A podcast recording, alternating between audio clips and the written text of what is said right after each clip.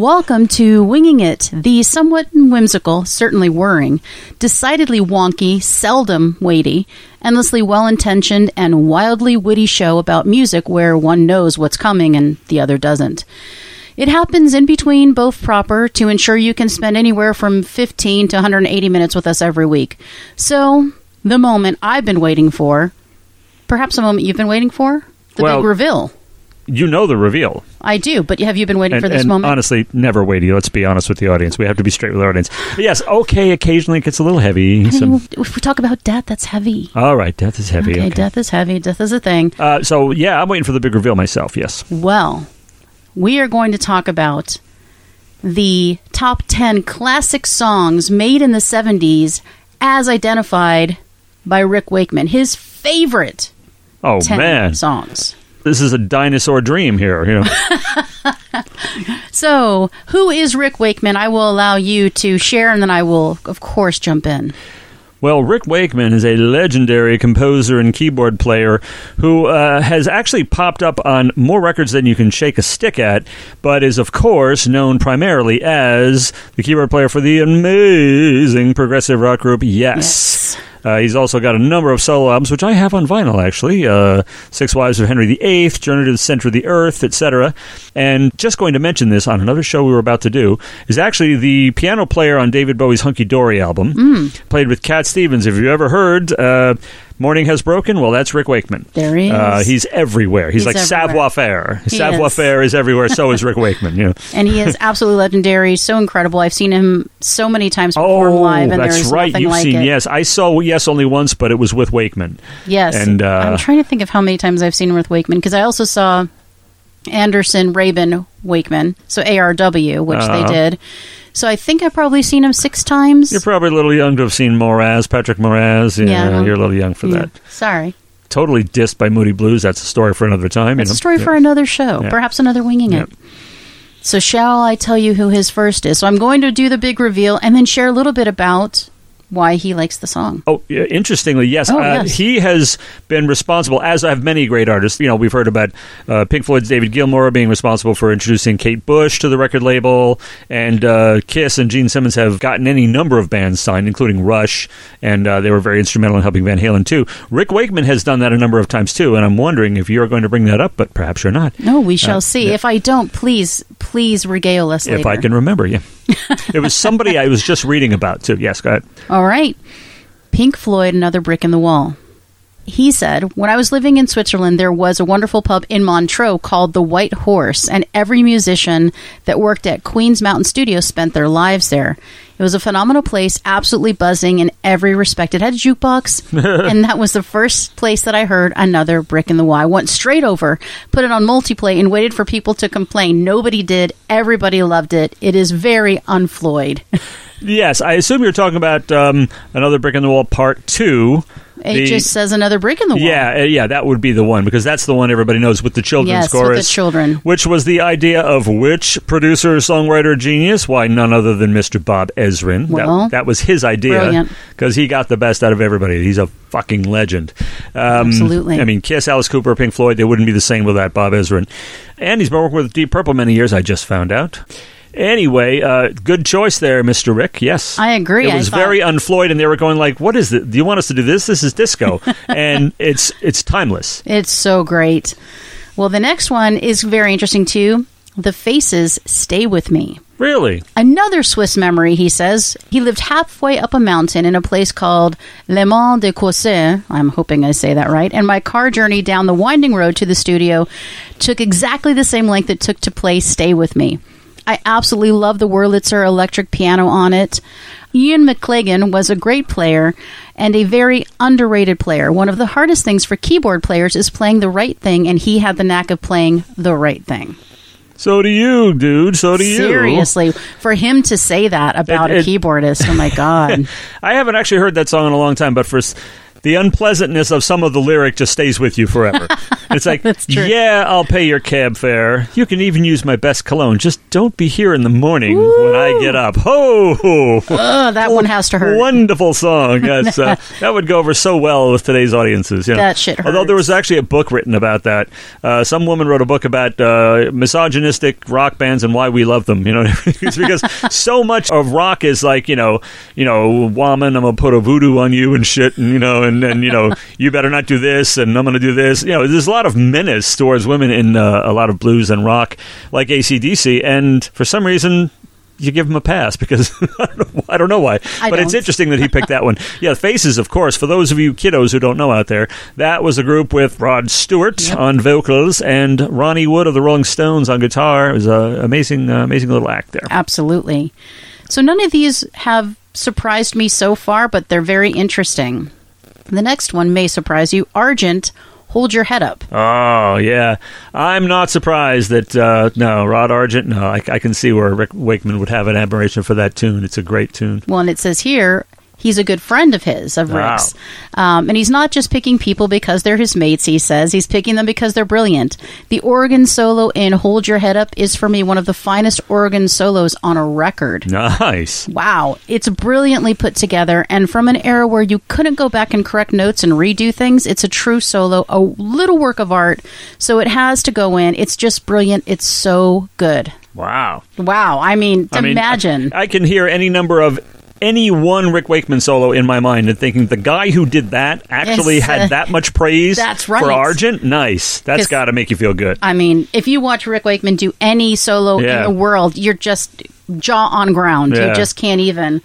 And he's brilliant even now. I know that his little hands are getting getting a little less agile, but That happened. Well, I mean, it happened tragically. Keith Emerson, you know, he had a Yes. real problems with that. But I, I'm told I didn't see it, but I'm told uh, Wakeman used to do solos with like a puppet on his hand. That must have been something to I have see. not seen that. that I'm gonna have to go look that shit That would have been great. I, I should research that myself. Yeah, but I did see him with yes in the round. That was pretty sweet. With my the stage turning around. That's so Uh, cool. Anderson, Squire, Howe, Wakeman, White. Uh, I mean, classic. You know. Classic lineup. Yeah. Before I go on further, I must say thank you to loudersound.com for providing this amazing information.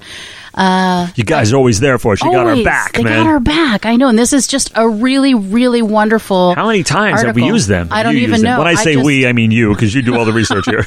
Well, they just have compelling, you know, content. I really find it compelling. They talk to the people I want them to talk to about things I want to know. So I love Louder Sound. So thank you, I'm compelled to thank them. Yeah. Absolutely. So the next one, and uh, this is fun. Free's all right now. Really?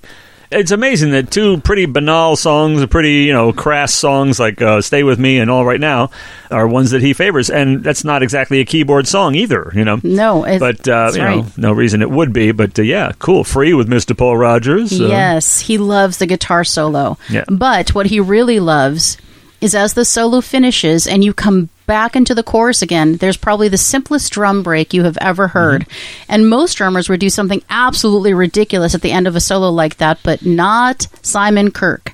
He did just a really simple da dum da dum da dum dum dum. Simple, he says, but brilliant. Simple, brilliant. The tie, the minimalism is absolutely stunning on that. Total change of tempo, and then back to the rhythm that we know from them. Perfect. So, yeah, Simon Kirke, a wonderful drummer, by the way, of course, who would uh, half of Free would become Bad Company. It was Oh, uh, Paul yes. Rodgers and Simon Kirke. The drummer would also be the drummer of Bad Company. So, uh, So these are really great. When I saw this, I thought, oh my gosh, some of these really surprised I me. love some to didn't, hear- but some did. yeah, I love to hear an artist's favorite records and everything because a lot of times it's unexpected. you know. It really is. I think some of these are still going to be unexpected because I think when you hear somebody who's this proggy and you know does this complicated, complex music, right, with people like Chris Squire, you think, oh, he's only going to like you know this certain caliber. No, no, no. He's like the rest of us. He likes Yeah. I, I just hope he doesn't, you know, slum it as much as to like, oh, well, Cardi B or anything like that. You know? I didn't see WAP in here. oh, I'm glad to hear that. So no, but uh, you know there could be some surprises. Mm-hmm. We could sneak in here, maybe a Taylor Swift. We'll find out. So uh, Stealers Wheel stuck in the middle with you. nice. He says that they were on the same label, A&M, and right? yeah. yep, oh, very. I can picture it in my mind, My you know, because I'm a vinyl guy because I grew up with records. Yeah, Did you just go A and M? I went A and M Oh on you. man, that's that was crazy. I name dropped a label, babe. You fucking That's right. did, and it's right here. It says A and M Records. Actually, Mm-hmm. the last of the truly great independent labels. He says because of co-founder Jerry Moss, because Jerry encouraged a diversity of music. If you bought something on A&M, you were pretty sure it was going to be good. The production levels had to be very, very high, and Stuck in the Middle with You is a simple song and totally unique. So I just have to show you, sorry, a little quick break here, that in the middle of doing this, they're trying to sell me an ad for a cent. I just have to show you Oh, that. nice. It just comes up like that. I'm like, I have to show you how fun that Playable is. ad. I've had those come up too, and it's just like an I'm ad like- for myself on Reverb, is like on Google or something. Yeah, and then it goes to Fingerhut. I'm like, okay, that's fine. Yeah, but all of a sudden I see my face. I'm like, what a cent, happened? buy some at Fingerhut. I'm like, what happened? All right. So the next one, you're going to like this one. Mm-hmm. The Moody Blues question. oh yes, The Moody Blues were such a great band, both live and as songwriters. They were also one of the first real users of the Mellotron, the mm-hmm. famous I can keep it in tune instrument that all keyboard players have, but they used it really well. Although they employed it most famously on Nights in White Satin, they used it here in a way that no one ever used it before. A good melody, a great song, and a unique use of the dreaded Mellotron. Now, I love the Moody Blues. I truly love the Moody Blues, and I'm not surprised he picked that. I know a lot of people don't necessarily appreciate them, but I do. I got no love. Yeah, I love the Moody Blues. I got Blues. nothing. Interesting tie there between the Moody Blues and Wakeman. Hmm. And it came up before, and I wasn't going to go on with it, but here they are, the Moody Blues again. Here it is. Rick Wakeman, who has said shockingly, I hated Tales from Topographic Oceans, which is a great, yes, double album classic. And I'm glad I wasn't around to play on Relayer. Well, Relayer wouldn't have been the same if you were on it, dude. You know, it would have been a different record. It would have been a different record. Patrick Moraz joined Yes for exactly one album That's right. Called Relayer. Was totally unique in the Yes canon and a lot of people's favorites, and certainly indispensable. Absolutely. Patrick Moraz would go on to become a member of the Moody Blues and play a huge part in their commercial revival in the 80s. They became huge all over again. They had big hit records and everything. I remember. And yeah, I mean, the Moody Blues came back big time with like Long Distance Voyager or something like that. And what shocks me, and I hate to bring up something negative, but Patrick Moraz was on this record and several Moody Blues albums after that. If you buy the double album Moody Blues Gold and read the liner notes cover to cover, you will find absolutely no mention of Patrick Moraz. It's like, what is this, cancel culture or something? They give credits for every player that ever was in this band and played on any track, but no mention of Patrick Moraz. So much so that I had to go check. Uh, was I wrong? Did I think he was in the band all No, this time? he was the band. yeah. He was. And uh, so, yeah, it was shocking. But yeah, a little tie there because this is a band that Moraz played in as well as Wakeman's band. Yes. Wow. All right. Well, that is very interesting. I love all the little tidbits you add, stuff that I did not know. That's very interesting. Well, this is also going to be one you love. Get ready to be excited to just share your exuberance. Deep Purple's Black Knight. Oh, nice. Yes. Classic Deep Purple Mark II Black Knight. Oh, yeah. I like it. Well, and uh, of course, you know, legendary rock keyboardist Jon Lord of Deep Purple. I mean, he said. A phenomenal solo from Jon Lord. Oh, yeah. yeah. Not a synth lover, but he loved his organ and his electric piano. He got Yeah. a load of different guitar effects and built this long string that went from his app, his app, his amp to both the Leslies and his cabinet so he could create a really unique organ sound that would cut through while doing a solo. They're really great friends and everything too. But it said he just wanted to see what he could do with an instrument rather than just do what it did. So that was the difference with Jon Lord, and he did that right up to his dying day. And Rick calls him an absolute genius. Yes. Jon Lord was certainly a genius. Yes.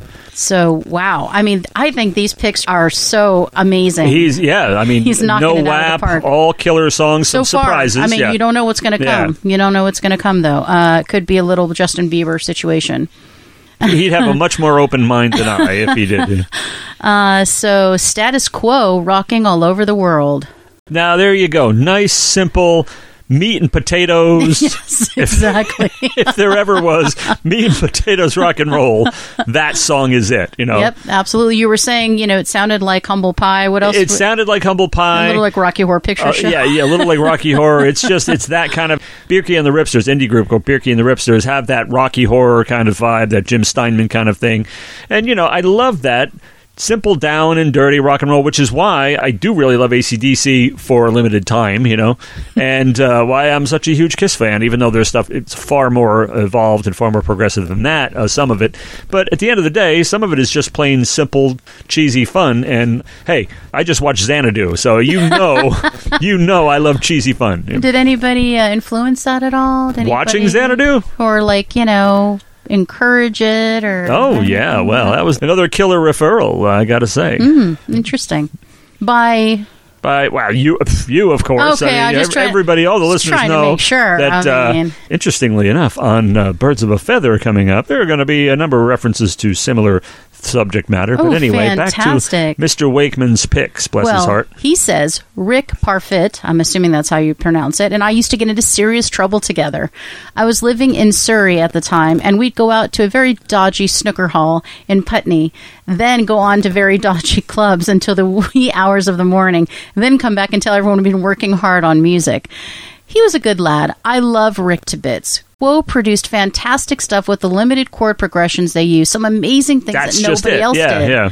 And he said, and there's a real art form in that. So, you know, I don't have to tell you about the fun stuff about his personal relationships, but I find it fascinating and I love it. I could just go into the music, but I think it's fun to hear Rick sounding so down to earth because I see him as larger than life on this pedestal, this amazing guy. Yeah, to hear that yeah. he just has mates and they hang out and go to the bar makes me happy. I mean, you figure this is a guy with a powdered wig and shit. I mean, this is you know, this is somebody who's not going to slum it That's with exactly that what I kind of music and everything, unless he's paid to perform That's on it or correct, something. of course. But no, he's a rock and roller like the rest He of is. us, and he likes this. Me- but I love how he mentions the limited chord Yes. uh, thing. I mean, you know, four, five, six chords. A lot of bands make their whole careers out of that. Hello, If you know, Nirvana. Nirvana, yeah, exactly. And does anyone complain? No, I No, mean, it's brilliant. It all goes back to Louie Louie and and Mr. Holland's Opus. That's it right there. The fucking one of the best movies I've ever seen. right? I mean, and he's right about that. He is song, right. You know, He is right. Uh, so uh, yeah, I mean, Another movie referral. So now you got High Fidelity, Xanadu, Mr. Holland's Opus. yes, yes. At least, I, at least that's one I managed to see before I met you. Was Mr. Holland's Opus, one? just one. You know.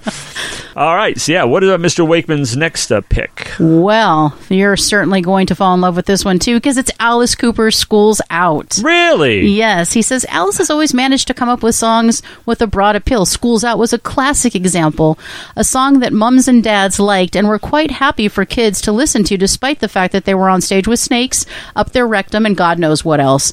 I mean, even though he'd be a good person to have around at Halloween, he speaks well and writes good tunes that are very relatable. I've got a lot of time for him. He's great, so saith Rick. Well, yeah, and interesting thing about Schools Out is that's been cited by members of Alice Cooper, the band, when they were a band for the first six albums.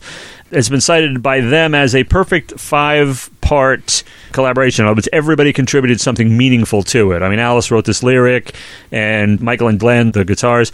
Dennis, this awesome bass line, and the incredible drums of Neal Smith. And it is. It's a classic, but it's a limited song. It's a limited chord. He really likes the simple stuff. If you listen to the rest of the Schools Out album, it absolutely blow your mind. This was a cutting edge progressive rock group. You would figure he would pick one of the other songs. There's this amazing jazz odyssey on there called Blue Turk that, I mean, you just can't believe this is Alice Cooper if you're thinking in the lines of Schools Out and everything. And it's interesting that he picked that song, which is easily the most down to earth, you know, rock bottom song on the whole record. And of course, it was a single and everything. But I'm a little bit surprised at how often he picks the really gritty songs, the down and dirty, and not the high, the hoity-toity ones. You know. So yeah, Yeah. interesting. What's up next? Well, what I think is interesting, and I'm happy to tell you what comes up next, but I think it's interesting because I wonder if, you know, part of of you decompressing from all of that complexity is to listen to stuff that is just fun and you know you can just kind of relate to it right away that you don't have to really think it's kind of just fun and it grabs you and it just takes you for a ride An excellent, excellent theory too, because the complexity of much of the music of Rick Wakeman's career, like playing in Yes, Mm-hmm. Bill Bruford is said to have quit Yes after Close to the Edge because of the strain of making the album. Oh, yeah. because it is such a completely exalted work of art. It is. of intricacy unimaginable before it had been recorded. And I can understand. Okay, this is just I don't want to say too much like work. Work. But this is a strain. The album is off the chart. So Yes. if Bruford quit for that, and you imagine Rick Wakeman, who was still with the band for quite a while after that, Absolutely. had to let off some steam and just give his brain a break. It's just like, you know, it's like working in education and being a teacher and doing all this stuff where you're thinking, and then going home and watching Beavis and Butthead. Seriously, You know, seriously, right? You know, Just or like South Park. Bring you know. it right on down. I, I just mean, yeah. South Park, you know. Exact- Oh, I love South Park. Yeah, exactly. You know, I mean, how many how many brain surgeons are there out there that go home and listen to "Shut Your Fucking Face, Uncle, Fucka"? I mean, you Yeah, know, to I mean, relax. Come you on, know. so many. In fact, I remember one time seeing on a VH1 uh, show or something like that. Guy was a literal brain surgeon, and he played Cypress Hill's "Insane in the Brain" while he was performing brain surgery. I get it. I mean, I get it in a way, but I mean, how can you stand still? I mean, while that's playing, I mean, can't. the knife would be jittering all over the place. I can see listening to it when you get off, When you're uh, When done, you're done, when the guy's yeah. head is closed up.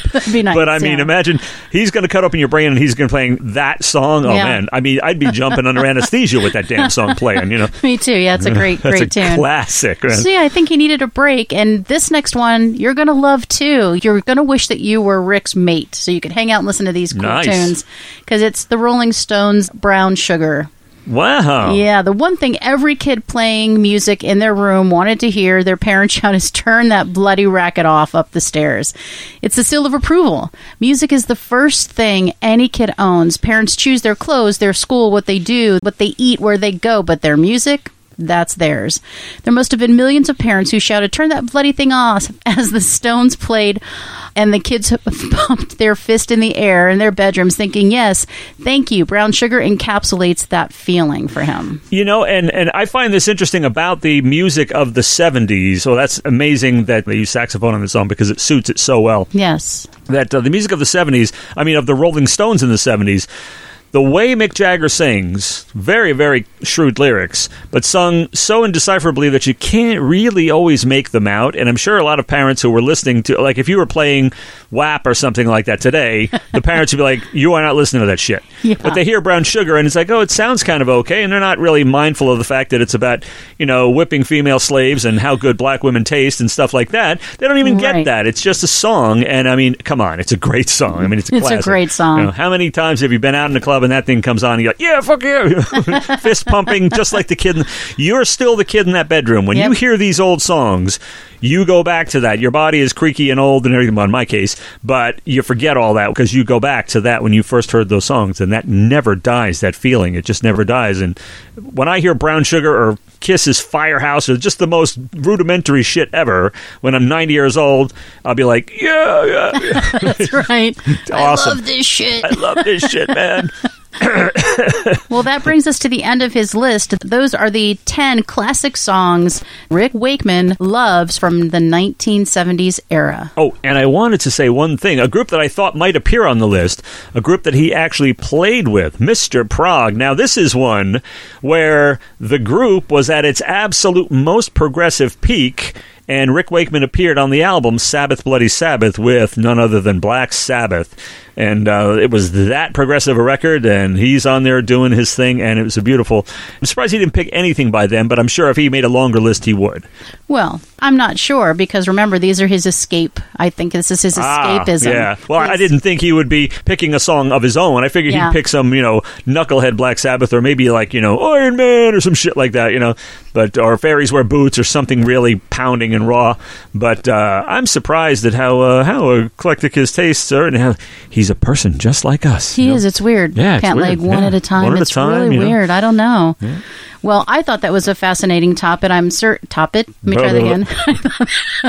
I thought that was a fascinating topic, and I'm glad that you enjoyed it, and I hope our listeners enjoyed it. So now that we are done, we will go ahead and end this particular segment of Winging It. But the only way that we do that, and the way that we do it every time, is by you saying. Let's fly this coop.